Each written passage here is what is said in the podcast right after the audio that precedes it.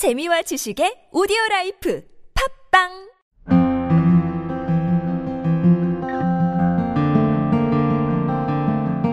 여러분에게 한국은 어떤 나라입니까? 바쁘지만 재밌는 나라요. 발전을 위해 끊임없이 노력하는 나라입니다. 살기 좋은 나라입니다. 한복과 김치입니다. 대한민국 아름답다! 스마트폰, 컴퓨터와 같은 네모 속에서 바라보는 한국은 어쩌면 작게 느껴질지도 모릅니다. 하지만 지구를 중심으로 네모들을 연결해 보십시오. 어떤가요? 보석 모양이 나타나지 않나요? 네, 맞습니다. 한국은 네모 속에서 점점 벗어나 보석, 아니, 그 이상의 더 빛나는 새로운 한국으로 다시 태어나고 있습니다.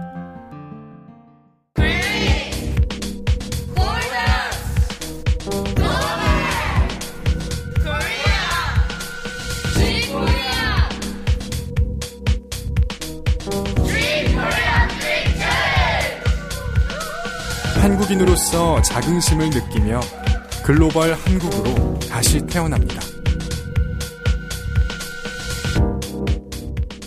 안녕하세요. 저희는 사도의 김혜연, 이규빈, 박현영, 신선우, 김관우입니다.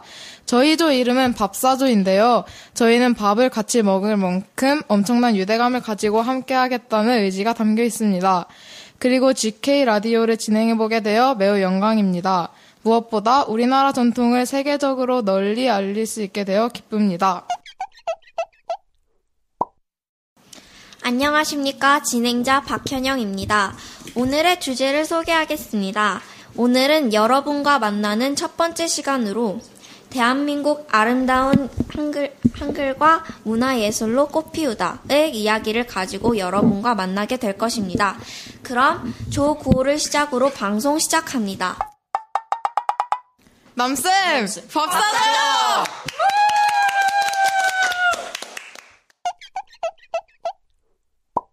문맹태치 100% 과학적이고 섬세한 언어, 바로 한글이라고 말할 수 있습니다. 먼저 어떠한 이유로 한글을 창조하게 되었나요, 관우 학생? 안녕하세요. 저는 프랑스에서 온 김관우라고 합니다. 지금부터 제가 조사해온 한글을 창제한 이유에 대해서 알려주겠습니다. 한글은 조선 제4대 왕, 바로 세종대왕님께서 밤잠을 못 주무시며 서민을 아끼는 마음으로 만드셨습니다. 네, 맞습니다. 관우 학생 말대로 당시 조선의 언어는 조- 주로 한문을 써왔는데요. 한문은 선비나 학자들에게는 널리 이용되었지만 서민에게는 너무 어려운 언어였습니다. 그렇다면 유네스코에 지정된 세계문화유산 우리나라 국보 제70호 훈민정음에 대해서도 이야기해 보겠습니다. 훈민정음은 한국어의 표기 문자 체계로 백성을 가르치는 바른 소리라는 뜻입니다.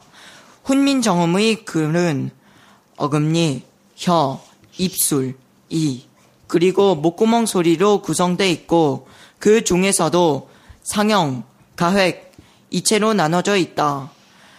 훈민정음은 세종대왕의 가장 큰 업적이자 우리 역사의 엄청난 도서로서 매우 중요합니다.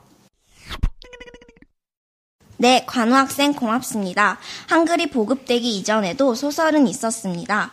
글을 아는 서민들은 그것을 읽어 말로써 소설이 전해져 내려오고 그것을 구비 또는 고- 구전 소설이라고도 합니다. 한글이 부- 보급되고 나서 이렇게 내려오던 구비 문학은 글로 보급되기 시작했고 조선 중기로부터 한글 소설이 탄생되었습니다. 우리나라에는 많은 한글 소설이 있는데 먼저 홍길동, 홍길동은 서자에 대한 신분차별과 탐관오리의 행패를 주인공 길동이 무너뜨리는 내용입니다. 중국 소설 수호전에서 영향을 받아 임진왜란 후에 사회제도에 결, 결하였고 특히 적서의 신분 차이의 타파와 부패한 정치를 개혁하려는 그의 혁명 사상을 작품화한 것입니다. 아, 그렇다면 심창정은 어떤 소설인가요? 심청전은 예부터 전해 내려온 설화를 바탕으로 만들어진 판소리계 한글 소설입니다. 심청전은 다들 아시다시피 눈먼 아버지의 눈을 뜨게 하려고 자기를 희생하는 심청의 지극한 효성 이야기입니다. 제가 평소에 부모님께 잘 못해드렸는데 죄송스럽기만 하네요. 지금부터라도 심청이를 본받아 잘해드려야겠어요. 아, 서, 선우 학생. 신청이처럼 부모님께 효도 화이팅 하세요. 네, 알겠습니다. 오늘 정말 한글의 소중함에 빠져보았는데요. 한글은 지금도 세계적으로 주목받고 있는 언어입니다. 아직도 문맹을 탈, 탈피하지 못한 아- 나라의, 나라에서도 우리나라의 한글 방식을 많이 이용하고 있는데요. 이러한 시점에서 다시 한번 한, 한, 한글의 세계화를 위한 노력을 할 필요성을 느낍니다. 그렇다면 현재 현재 세계화를 위한 노력에는 어떤 것들이 있는지 있는지 혜연 학생 안녕하세요. 저는 김혜연입니다. 한글의 세계화를 위한 노력에는 한글 디자인을 이용하여 상품을 제작하는 것이 있습니다.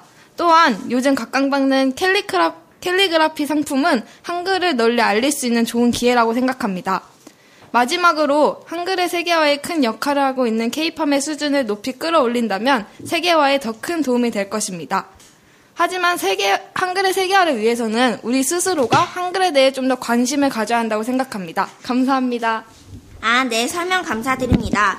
오늘 방송은 여기까지 할게요. 다음 회에 봬요.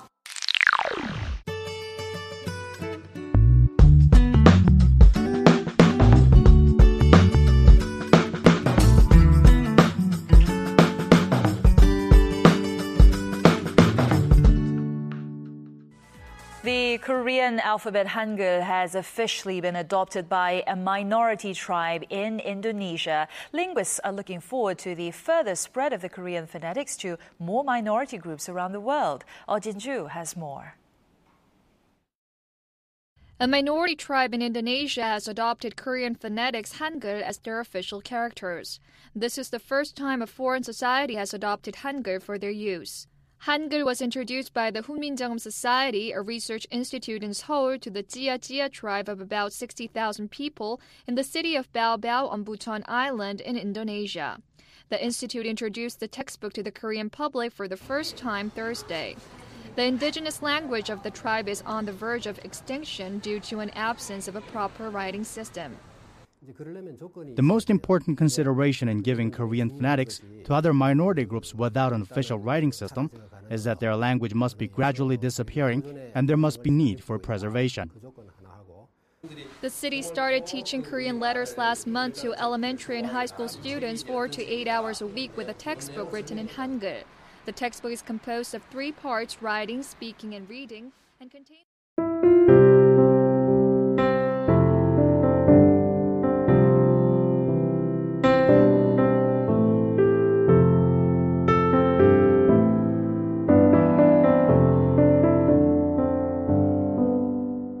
매주 찾아뵙고 있습니다. GK 라디오의 방송. 오늘도 새로운 이야기를 전해드렸는데요. 오늘 방송도 여기까지 어, 송출합니다. 오늘은 한글에 관한 이야기를 나눠봤습니다. 한글 어, 역시 어, 그 이름도 참 찬란하지요. 한글의 어떤 창제 배경 그리고 기술적으로 뛰어난 부분들 그리고 그러한 이유 때문에 어, 세계적으로 또 사용되고 있는 지점까지 어, 출연진들이 나름 열심히 준비를 해서 여러분께 건네드렸습니다. 다음 주도 오늘 방송이 약간 연장선상으로 이어질 것 같습니다. 다음 주 이 시간 SK 라디오 방송도 꼭 필청 부탁드립니다. 아, 오늘 방송은 여기까지 하도록 할게요. 고맙습니다.